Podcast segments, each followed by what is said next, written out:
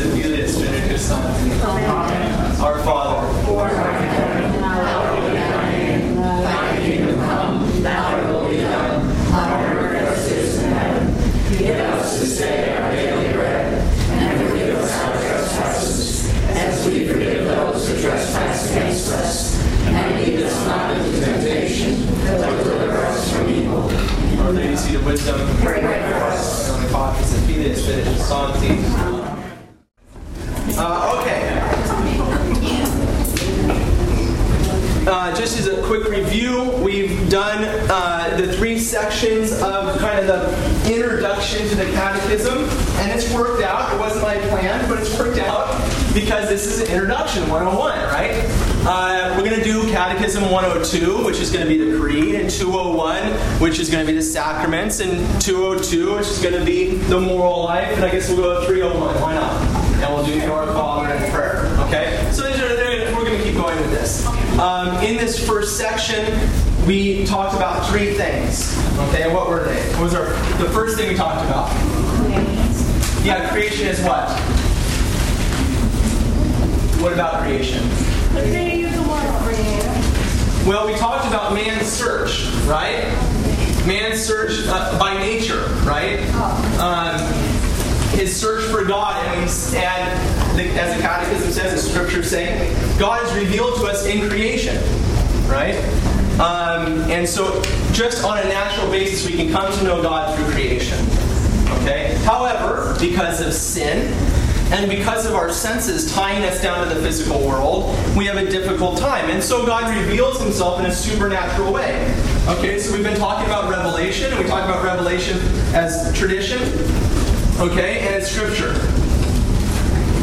Two ways that God reveals himself to us. Okay, and today we're going to finish up this scripture thing, and we got to get our third point, which is man's response to God's revelation in faith. Okay? Um, why don't you open up your catechism to paragraph 101? Paragraph 101.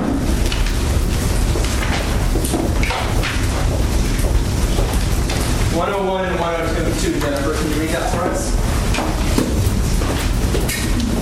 In order to reveal himself to men in the condescension of his goodness, God speaks to them in human words. Indeed, the words of God, expressed in the words of men, are in every way like human language, just as the word of the eternal Father, when he took himself, when he took on himself the flesh of human weakness, became like man. Through all the words of sacred Scripture, God speaks only one single word, his one utterance, whom he expresses himself completely. You recall that one and the same word of God extends throughout Scripture, that it is that it is one and the same utterance that resounds from the mouths of all the sacred writers. Since he who was in the beginning God with God has no need of separate syllables, for he is not subject to. Okay, so they're talking about two aspects of God's revelation of himself. Okay? First of all, God reveals himself in human terms. Okay? According to a way that we can understand him. Okay? He can reveal himself in all sorts of ways, but if we don't understand him, well, what good does it do? So, right there in, paragraph 101, God speaks to them in human words. Indeed, the words of God expressed in the words of men are in every way like human language. Okay? And so on. Secondly, this speech in human ways is given to us. You know, the, the, the speech of God is divine. Okay? It's given to us human ways, but it's divine speech. It's a divine word. And it says that word is one. Throughout all of Scripture, God speaks one word. What are they talking about? Jesus Christ. Jesus Through all of Scripture, He speaks His one word. Why did they say that? I mean, there's all sorts of words in the Bible. It's not like they just say Jesus over and over and over again. And so, go ahead, sir. Jesus is, I Jesus is the one that came in the, in the, in the form of man. Yes, that's that's true. Okay. And also because um, I think if it's one, then there isn't going to be contradiction. If it's one, I don't know, it can't conflict itself. All right, all right. I think what they're talking about is simply the fact that the Word of God is the expression of the Father, the perfect expression of the Father. Okay? And it's that perfect expression of the Father, God's will, which pours forth from Him from all eternity. Okay, His Word, which pours forth from Him for all eternity, which is revealed to us in the sacred scriptures, both Old Testament and New Testament. Oh, is not other than himself. He, he's not other than himself. Okay? And our Lord, as he stands incarnate before us, is the incarnate will of God, which is unchanging. Okay? That which was written on stone in the Old Testament, I've said this before, that which is written on stone in the Old Testament stands before us in the person of Jesus Christ. Okay? All of sacred scripture is God's communication to man of God's will for man. Jesus Christ is that incarnate will of God for man. Why do I say that? What is God's plan or will for man? What is the, what, what can we say about it? God desires what? That we be partakers of his divine nature. That was his plan in the beginning, and that's his plan to the Old Testament, and that is his plan in the New Testament. Jesus Christ is the fulfillment of that because Jesus Christ is both God and man. He is the incarnate. Me say an example. Example is a poor uh, way to say it. The- yeah, the incarnate expression of this desire of God. That's why we call him the New Covenant of the New Testament. A covenant joins two parties together. In the Old Covenant, God desired man to be joined to him. In the New Covenant, God desires man to be joined to him. What's the difference? In the Old Testament, God said this is how you do it. In the New Testament, God did it. Jesus Christ is both God and man, and therefore he is the covenant joined together. Humanity and divinity joined together in the marriage covenant of God. Okay? We can look at Jesus Christ and see what man is supposed to be. Do You ever wonder what God had plans for has planned for you? Any of us. Look at Jesus. Everything Jesus has done, he wants for me and you. Jesus rose from the dead. He wants us to rise from the dead. Jesus ascended to the right hand of the Father. Look, Jesus, the Word of God never left the right hand of the Father. It's not like for 30, 33 years the Father was missing the Word and couldn't speak. Okay? The Word never left the sight of God, never left the mouth of God, if you will. But that Word became incarnate miraculously for our salvation and took our humanity and did with it what we could never do on our own namely, take it out of the tomb and walk it into the throne of God and enthrone it at the right hand of the Father. Jesus Christ is enthroned at the right hand of the Father. And the reason that is a glorious mystery of the faith is because that's a man enthroned at the right hand of the Father. That is what he has planned for me and you. He wants us to sit on his throne for all eternity and see creation glorifying him. Okay? What more could we want for, for a friend to, than to share what we have? Well, God will see for all, for all eternity all of His creation in perfect glorification of Him. And so He takes us and He says, Friend, turn around and take a look. See through my eyes. We're going to talk about that in faith in our section on faith. All right.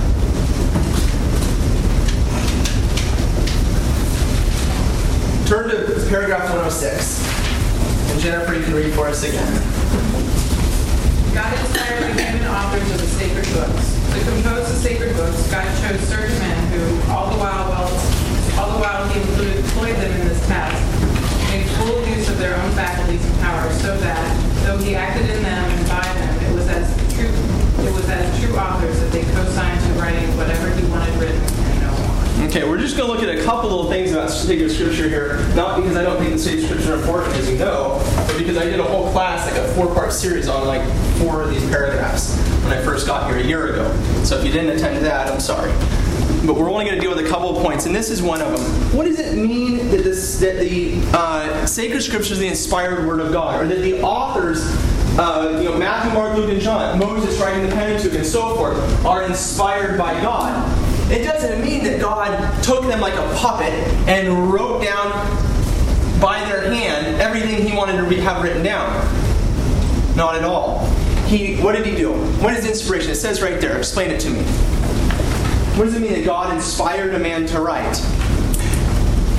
He made full use of their own faculties and powers, so that though he acted in them and by them, it was as true authors they consigned to writing whatever he. Okay. He takes the talents, the character, the customs, the way of writing, the whole person, and inspires them to write truly. But he doesn't get rid of their own their own faculties or capacity or talents. He lifts no, he does that with all of us in a certain way. He takes what we have, our talents as they are, and lifts them up to make them do what God wants them to do. That's what grace does for us. Okay? Notice the uh, Catholic Church doesn't ever doesn't say, you know, to, to a, walk into a certain culture and say, you can't be that culture anymore. We're going to make you all this, just one exact thing. No. It takes the talents of the people and raises it up to the glory of God. And similarly with the sacred scriptures, the sacred writers wrote down, inspired to write down truth, inspired to communicate what God wanted to communicate to the world, but they had their own style about it. And that's why reading the scriptures is a lot of fun, okay, because you got to dig at it and find out who this guy is that's writing. But it's also a great challenge. You can't open up St. Paul and just put your finger there and start reading it. I'm going to interpret it like that. It's got to be interpreted in the light of the history it was written in, for the people it was written for. What was the intention of the author? And if we can get the intention of the author in writing this text, we will be well on our way to understanding the text itself. Okay? Does that make sense? All right. When you say understand the intention of the author, can you also just say that's the same as understanding the intention of God? In that, Um, so that that's why it's essential to understand why they're writing it. I mean, I'm not sure. Yeah, yes, yeah, yeah. I don't know. I- We could go. I, we could go deep into it. I mean, that's you could understand it that way, but I think for our purposes here, um, we would say that God's intention is the communication of His salvific plan. He wants us to share in His divine nature, and He's communicating this text to us for that reason. Okay. When we're talking about the human author, we got to include all the characteristics going into that. Okay? Who's he writing to? Who's he intending to write to? Okay? So I'd say yes and no, because God's, you could say God's inspiring this text for all of us, but when St. Paul's writing to Timothy, he's writing to Timothy, and I better understand that in order to get the proper understanding of what the text means. Okay? So otherwise, I end up making broad claims about a text that were never intended to be written in that way. Okay? I take it out of the context of its historical writing, its historical intention, and give it a, another interpretation which may contradict that historical interpretation. I know we got into this a lot, so. Okay, All right, all right. Um, finally, about sacred scripture as divine revelation. We have to move on, so. Uh, paragraph 111 is just this, uh, another side point that's extremely important um, for us. So, Marianne, you want to read that paragraph 111? But since sacred scripture is inspired, there is another and no less important principle of correct interpretation, without which scripture will remain a dead letter. Sacred scripture must be read and interpreted in the light of the same Spirit by whom it was written. Okay, there's a number of ways to understand that, but I think the best way, just from a very, as, without getting into all the distinctions the Catechism goes on to make, we have to understand that the letters in the sacred scripture were written within a particular community. And this has something to do with the intention of the author also. Within a particular community, and it's within that particular community that it is intended to be read. If I'm writing my wife a poem and I talk to her about all sorts of things that we share in common, and someone on the outside reads that poem, are they going to understand what I'm talking about? No, I can guarantee you, I wrote my wife all sorts of poems that try to get her to marry me. I haven't written her any since, I don't think. but, um, sorry. um, however, they're not going to, somebody reading all this stuff that we share in common, reading that, they might get little bits here and there right, but there's a lot they're not going to get. You understand what I'm saying? Okay, a certain thing I share in common with her, experiences we have, a life we've lived, getting to know each other, references I'm going to make. Okay? The Spirit of God dwells in the body of Christ, and it was within the body of Christ, the church, that this text was written and intended to be read. These are letters to Christian communities, to Catholic communities in the early church, who held certain things in common, a certain belief in common that was given. And if we read it outside of that context, we misinterpret the text. A great know loves the phrase The Bible was not written for the coffee tables of heretics. okay, and it's absolutely true. The Bible was not written for those who do not share communion with us or within the community of God. Can it help them? Yes, it can help them. Was it intended to be written in that read in that context? No. I can misinterpret all sorts of things about Scripture outside of the faith. But when the eyes of faith are opened for me by Jesus Christ, suddenly the interpretation of the text becomes clear. Okay? What are some examples of that? Things that are classically Catholic. Okay, the papacy in Matthew 16, 18, where he talks to Peter. A Catholic reading the text, no problem. The church is founded on Peter, it's no problem. It wouldn't even occur to us to have a problem. It didn't occur to the early church to have a problem with it. The Eucharist in John 6, nobody argued about John 6 in the early church because they're reading it within the community of faith with the eyes of faith. Tim Gray had a great example on this point in a, in a little article I read by him. He said, Reading it within the spirit in which it was written is like standing inside the church with stained glass windows. And when you read outside the spirit, you stand outside the church with stained glass windows. You ever looked into a stained glass window from the outside? Not too impressive, huh? Brown and really dreary. But you step inside and suddenly the whole thing comes alive. You can read the text, you can see all the colors.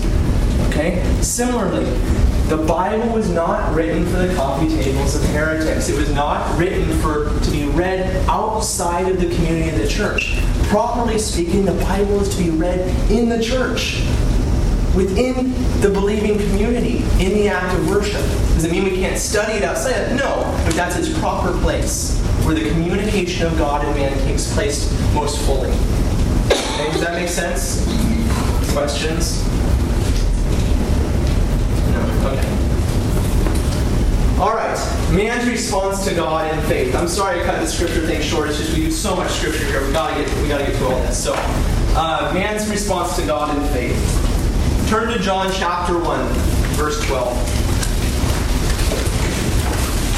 While you're doing that, tell me what is faith. Belief in that which is unseen. All right. Anyone else? Someone else was going to say something before Mary Ann blurted it out. Go ahead. Tell me what it is. Somebody else. What were you going to say?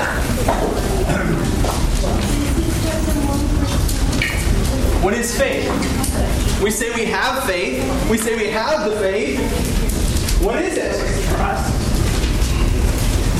I believe uh, what trusted people have affirmed. To believe what trusted people have affirmed. We got two great answers. What else? Believing in God, everything that you cannot understand. All right, believing in all those things you can't understand. Well, you can't use the word I'm trying to define in the sentence and defining it. So we got to work on that one a little bit. But fine, there's something, an aspect of it of lacking of understanding. You should do chapter again. Yes, I'll get to that. Chapter one. I think this is possible, tangible, too. Intangible. It's not Right. always like, you could, you know, something that you have to have copies of evidence for. Okay. It's something that,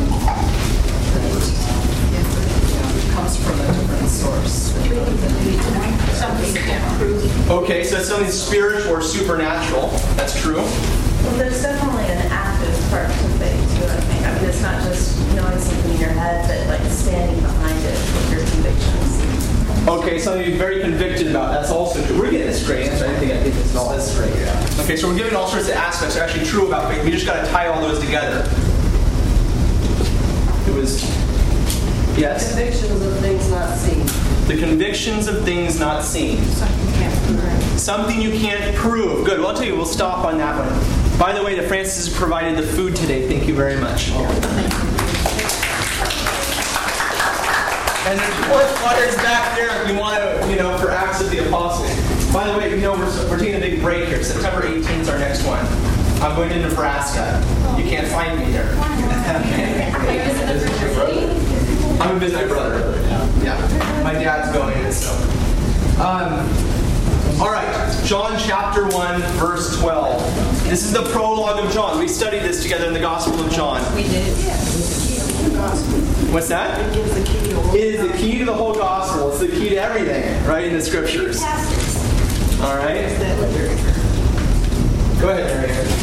But as many as received him, he gave them power to be made sons of God, to them that believe in his name. Okay, those who believe in his name, in the English translation is kind of unfortunate because in the Greek, those who receive him, those who believe in his name, he gave power to become the children of God.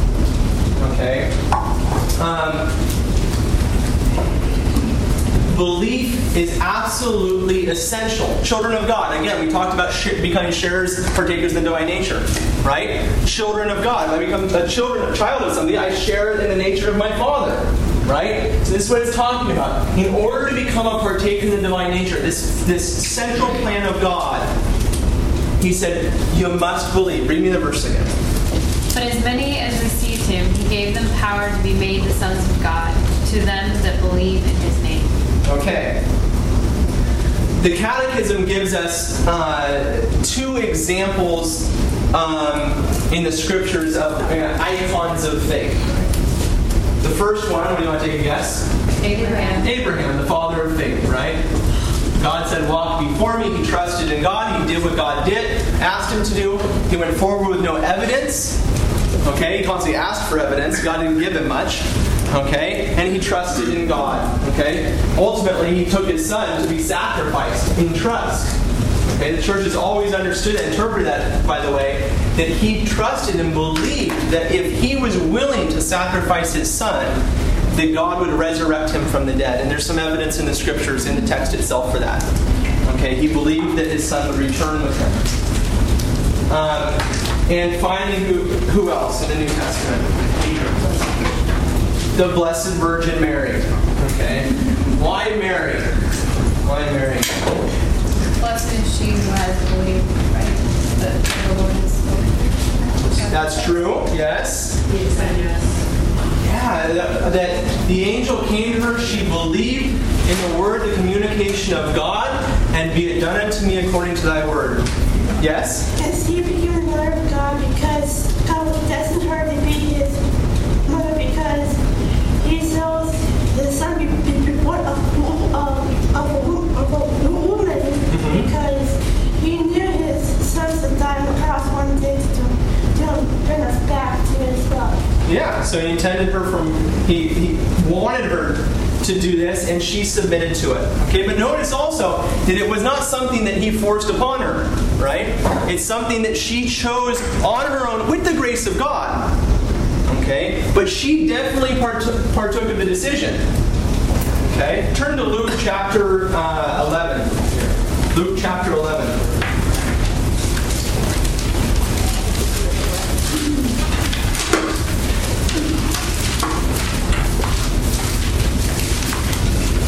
It's an interesting passage that bothered me in the past, but I uh, recently heard an interpretation. It's fantastic, so I thought I'd share with you. Chapter 11, verse 27. Chapter 11, verse 27. And he said to this, and he said this, um, no, sorry, as he said, sorry. As he said this, a woman in the crowd raised her voice and said to him, Blessed is the womb that bore you, and the breasts that gave you suck. But he said, Blessed rather are those who hear the word of God and keep it. Right? Blessed is Mary. He says, No. Rather, blessed are those who hear the word of God and keep it. She fell in that category, though. Yeah. yeah. Right? What's he saying? She's not blessed simply because she bore the Son of God. She's blessed for that reason too. But more importantly, because she heard the Word of God, accepted it, and followed it in her life. Okay? She is blessed not because she bore me, as you're saying, but rather because she had faith in God, and therefore she was blessed by Him. And therefore she bore me, in other words. Okay? Um, in the Catechism, paragraph 146. Paragraph 146. We get the first uh, a, a definition we can work off of of sorts uh, from Hebrews chapter 11.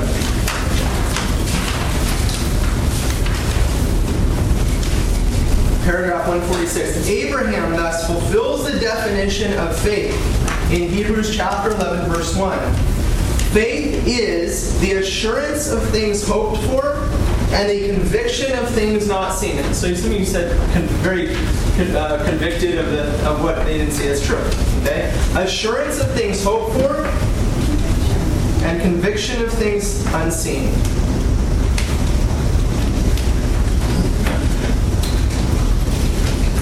Is faith an opinion or a guess? No. No, oftentimes we think of it that way, don't we? I mean, faith. I have faith that that's true. Meaning what?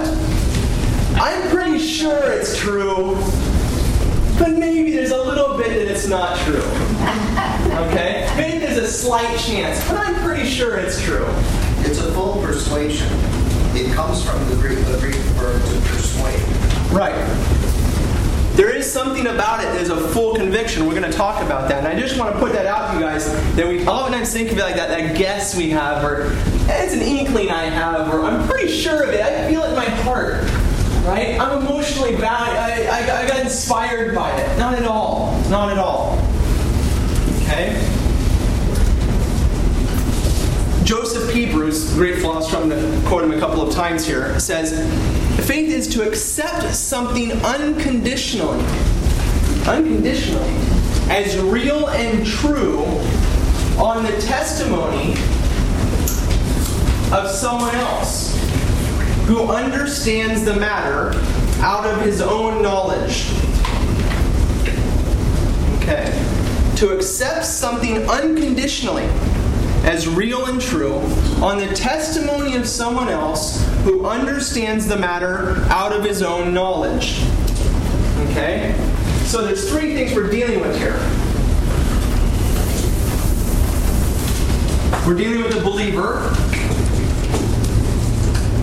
Okay?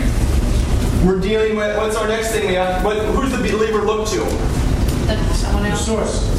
Yeah, someone who knows, a knower.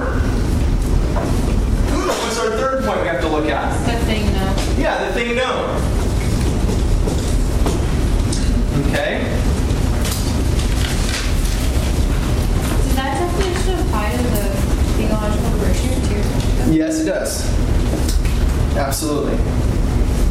Peter goes on to say that the believer does not know the subject at all. Subject, the thing. No. He does not have first-hand knowledge of the thing he is believing in. The believer possesses no exact knowledge of the thing he believes. at first, right? Because eventually he would. Well, if it's faith, What do you say, Are you Jennifer? I don't know. I just keep thinking of the whole Protestant thing. I don't have your personal Lord and Savior. So, Jennifer's a convert.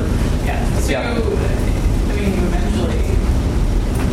But you're right. We don't know him. Faith, you know. Well, what do we know? How about this? What do we know about faith in the kingdom to come? then it passes away. It passes away. Why? Because you see or you know a thing, right? Okay. Yeah, the virtue of faith, what other virtue passes away in heaven? Hope. Hope. Why? Because you have the thing you hoped for, and you see the thing you had faith in. Okay? And so all of those things pass away. But in this life, where belief and faith is still present, the believer must accept something on the basis of one who sees or knows. This is true even on the natural level when we talk about history. How do I know Plato existed? Well, for the most part, I gotta rely upon someone who saw him, someone who saw the guy who saw him, someone who got saw him. You see what I'm saying? All the way back till it reaches me. We do all this all the time. I mean, it's, people have a problem with faith in uh, things about Christianity, you know, it's like we have faith in all sorts of things. Okay, but we're talking about supernatural faith. We're, talk, we're talking about more the revelation of God Himself in a supernatural way. Okay? And in this case, we have faith. We see through another's eyes, if you will. Turn to John chapter 1, verse 18. Don't read it, guys. Just turn there. You're already there, probably. Chapter 1. St. Thomas Aquinas says, Belief cannot refer to something that one sees, and what can be proved, likewise, does not pertain to belief. It cannot pertain to something I see or can prove. Okay? So we're starting to get develop a little bit of an understanding, a little bit of the definition of faith, a little bit of understanding what it is. Okay? Chapter 1, verse 18. No man hath seen God at any time. The only begotten Son, who is in the bosom of the Father, he hath declared him. Okay, as we saw in the Gospel of John, those who went through the Gospel of John with me, the Gospel of John is all about this paradigm, all about this seeing that Jesus Christ is the one who sees the Father. We don't see him, and therefore, who do we have to trust? Who do we have to believe? Jesus Christ. Over and over again in the Gospel of John, the Jews are saying, Lord, we know. Right? Remember Nicodemus? We know who you are. Right? He says, Nicodemus, you don't, you don't have a clue who I am. He didn't say that, but okay. He says, You cannot see the kingdom of God, right? Unless you are baptized by water and the Spirit. Okay, born again of water and the Spirit. Okay? Unless you enter into me, have faith in me, stand in my shoes, for I am the only one who has seen the Father. Okay? The only one who has ascended the Father is the one who has descended from the Father. So Jesus Christ stands in a unique position for us. I was just talking to a lady today, um, a Jewish lady, who was thinking about joining us for RCIA. And she was struggling with this that, that, yeah, all these things, whenever we have faith in somebody on this earth, we're always talking about natural things, things that it's possible for them to know, right? Uh, I, have, I have faith that DNA exists, all right? But, you know, I mean, I'm just reading magazines and stuff. I have faith in some sense in the scientists who see it, or doing whatever they've done, okay? Or that whatever about trees, or whatever it may be. And I said, yes, but there's something unique that we have, and that is in Jesus Christ, we have someone who by nature sees God, for he is God himself. It is natural for him to see the divine, and it is natural for him to communicate it to man, because he is both God and man. So we have in our Lord a unique position one who can reveal to us things which we could never find out, things we could never see on our own. We begin to see through him that he can reveal to us. Okay? Turn your catechism to um, paragraph 150.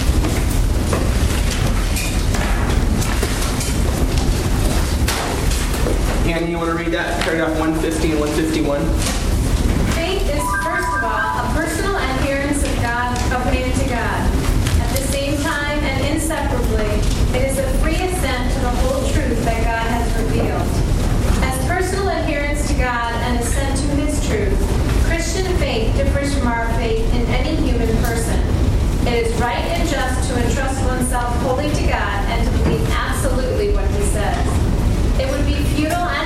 to place such faith in a creature. For a Christian, believing in God cannot be separated from believing in the one he sent, his beloved Son, in whom the Father is well pleased. God tells us to listen to him. The Lord himself said to his disciples, Believe in God, believe also in me. We can believe in Jesus Christ because he is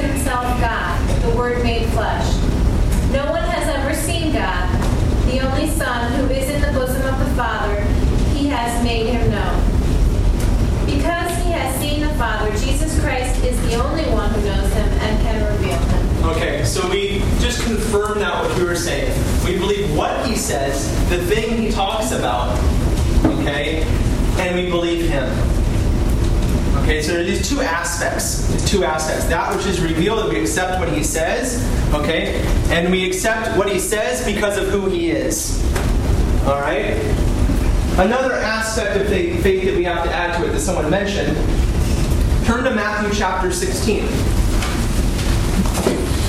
Matthew chapter 16.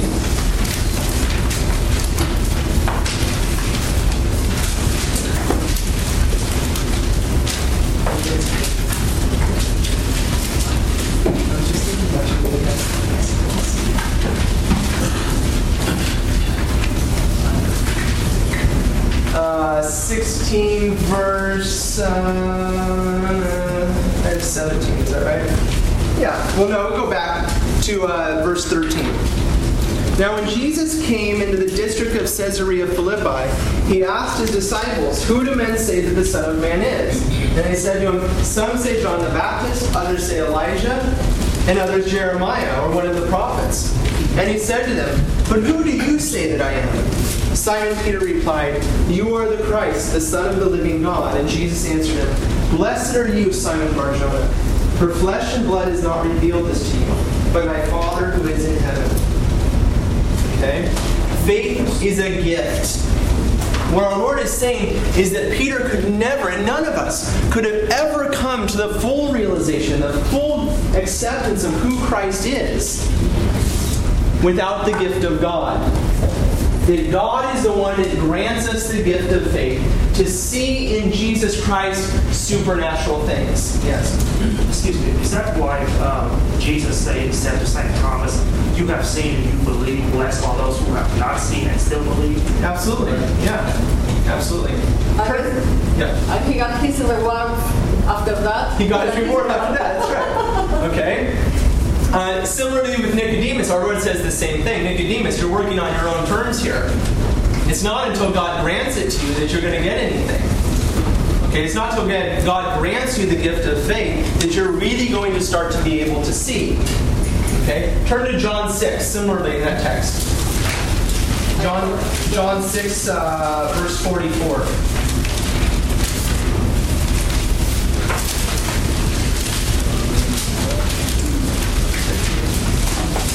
You guys, this is a famous uh, bread of life discourse on the Eucharist. Verse, uh, go back to 41. 41. The Jews then murmured at him because he said, I am the bread which came down from heaven. And they said to him, Is this not Jesus, the son of Joseph, whose father and mother we know? How does he now say I have come down from heaven? Those that did the Gospel of John Bible study with me, what's the problem here? They know where he comes from. Yeah, they're using their own faculties, their own human faculties, to judge Jesus Christ, to judge God Himself, the one who is to judge them. And ultimately, if we use our own human faculties to judge that which is above us, higher than us, we ultimately fall short in our determination of what we're looking at. Verse 42, they said, Is this not Jesus, the son of Joseph, whose father and mother we know? Give, they give him a natural, a natural origin. How does he now say, I have come down from heaven? Jesus answered them, Do not murmur among yourselves. No one can come to me unless the Father who sent me draws him, and I will raise him up at the last day. Okay? So faith is a gift of God. And something we should thank. How many of you don't thank God for that very often? The, the faith He's given us, the, the eyes of faith which He's revealed to us.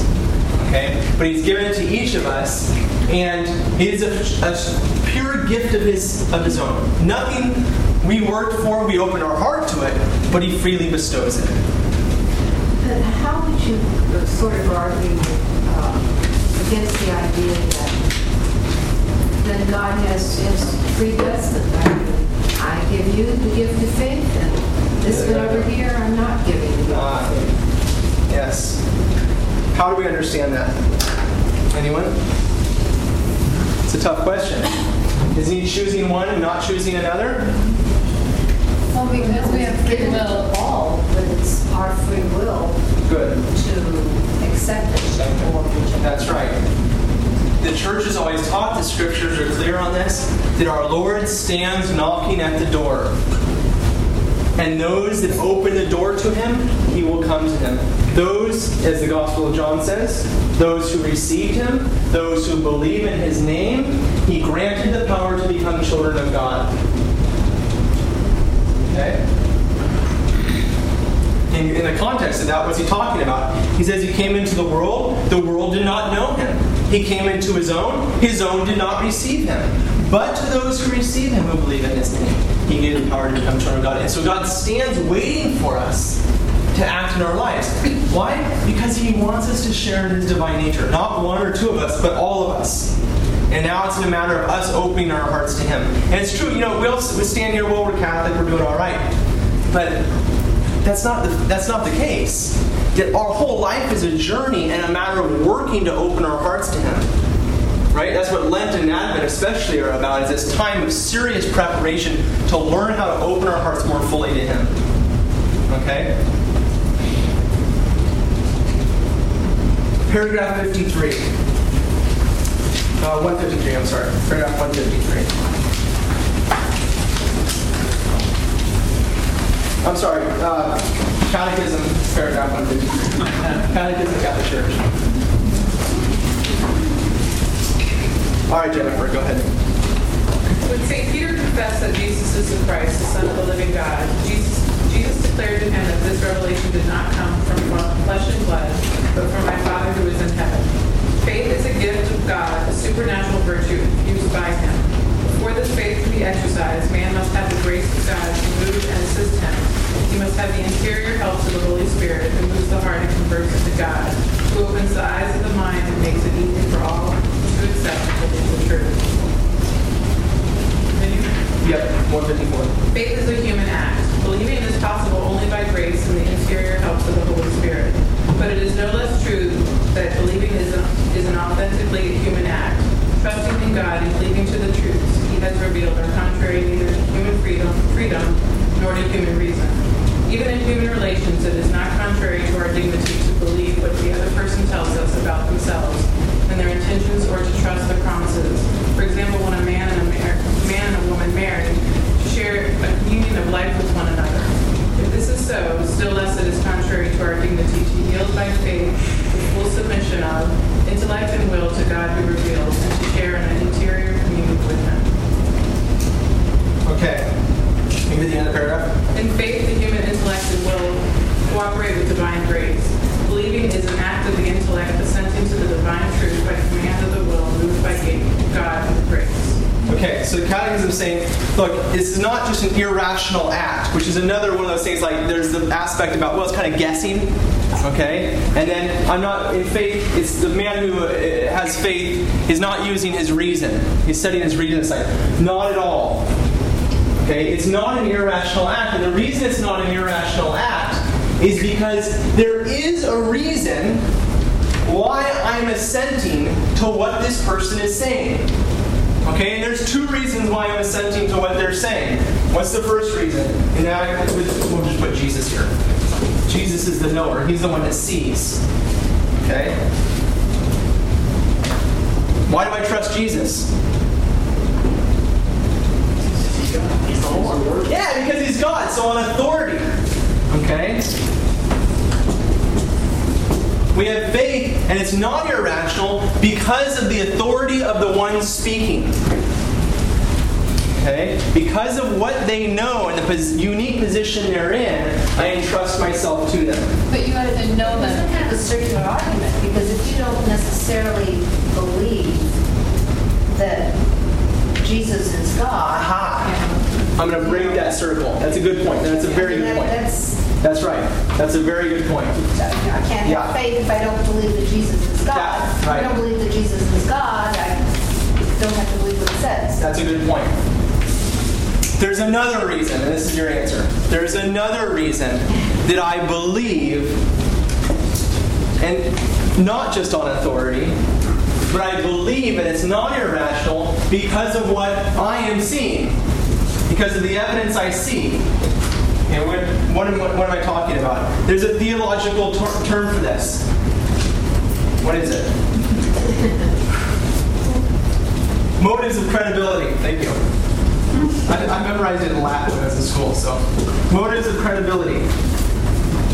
Credibility. Is that how you spell credibility?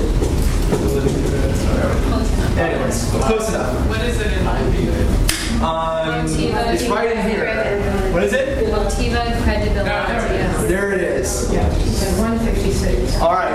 What are these motives of credibility? What is it that makes my faith in Jesus Christ not just a circular argument and not irrational? And the church says there's certain motives of credibility. What are they? Miracles. Yeah, miracles. Give me an example of a miracle that would, by my reason, I could look at it and go, there's something going on here. This guy's got something I don't have. He stands in a unique position and I'm not standing in it. Fish and loaves. Yeah, he multiplies the fishes and loaves. What else? Cana. The wedding of Cana. What else? Lazarus. Yeah, the resurrection of Lazarus. I'm telling you, if I stand, oh, I hope if I stand there, it's wow. All right, here comes a guy out of the tomb. What else? Just all based on um, trust and testimony All right, from the apostles. That's true. And of, of lost people? All right, conversion of lost people. There's modern. There's even modern miracles, aren't there? Like Lourdes, Okay, there's all sorts of evidence. Let's take a look at the paragraph 156. Wha- They're external proofs. 156. Marianne, go ahead. What moves us to believe is not the fact that revealed truths appear as intelligible in the light of our natural reason. We believe because of the authority of God Himself, who reveals them, who can neither deceive nor be deceived. So that the submission of our faith might nevertheless be in accordance with reason, God willed that external proofs of His revelation should be joined to the internal helps of the Holy Spirit. Thus, the miracles of Christ and the saints, prophecies, the church's growth and holiness, and her fruitfulness and stability are the most certain signs of divine revelation, adapted to the intelligence of all. They are motives of credibility, which show that the assent of faith is by no means a blind impulse of the mind. Okay, so they say there's certain evidences we have, and not just in the early church, but even today, with the with the historical reality of the church as it exists, and all sorts of other things. There's all sorts of lists of motives of credibility. Okay, so that our our faith is not irrational. Okay, now we're running out of time, so we gotta get to the point here. When we say that Jesus knows or Jesus sees, I've taught you guys about this. What is knowledge? I'm getting the definition a hundred times. Knowledge is the union of the knower and the known. When I know something, I am united to the thing I know.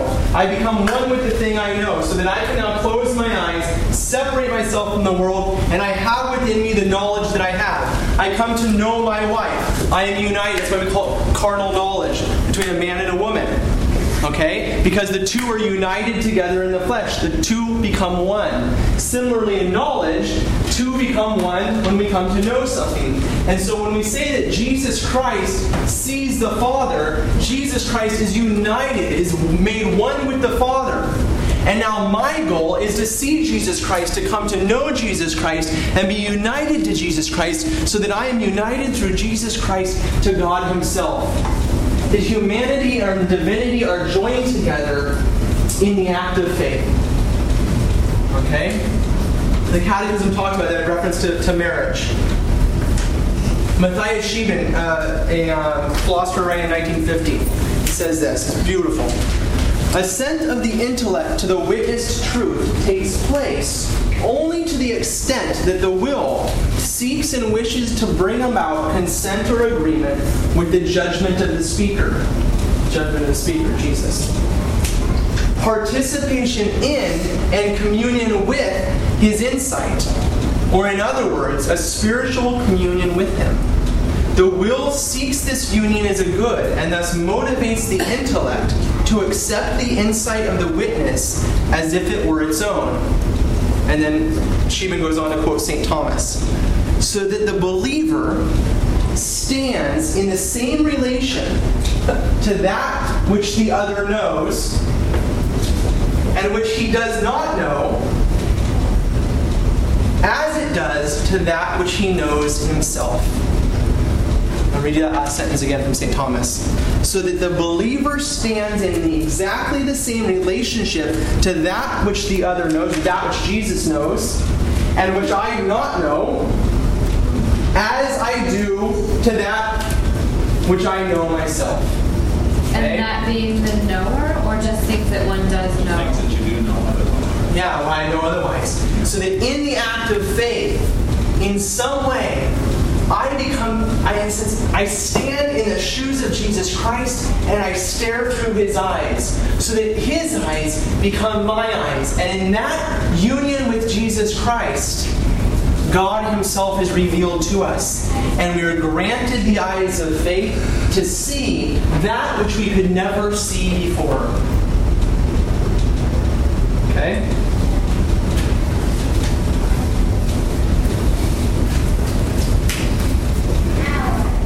Goes on, or this is Pieper.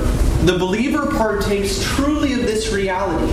He touches it, and it becomes present to him all the more. So the more he is capable, by loving identification with the witness, of seeing with the latter's eyes and from his position. Okay? The First Vatican Council says, We believe that the revelation is true, not indeed because the intrinsic truth of the mysteries is clearly seen by the natural light of reason, but because of the authority of God who reveals them. For he can neither, neither deceive nor be deceived. Okay? In the act of faith, we join ourselves to Jesus Christ. It is not an irrational act. In fact, it's very much a rational act. Okay? And in coming to know Jesus Christ, we come to know that which Jesus Christ knows. And through his eyes, the Father is revealed to us. And when we come to know something, we are joined to it. And when we come to know God himself, we become a partaker in his own life, partakers in the divine nature. Okay? Questions? That's kind of heavy duty stuff right now. All right. We'll finish with that because I'm over. I'm out of time, and we pretty much finished what I wanted to cover. Okay, let's conclude in prayer. If anybody has any questions, please feel free to come up and talk to me. In nomine Patris et Filii et Spiritus. Glory be to the Father and to the Son and to the Holy Spirit.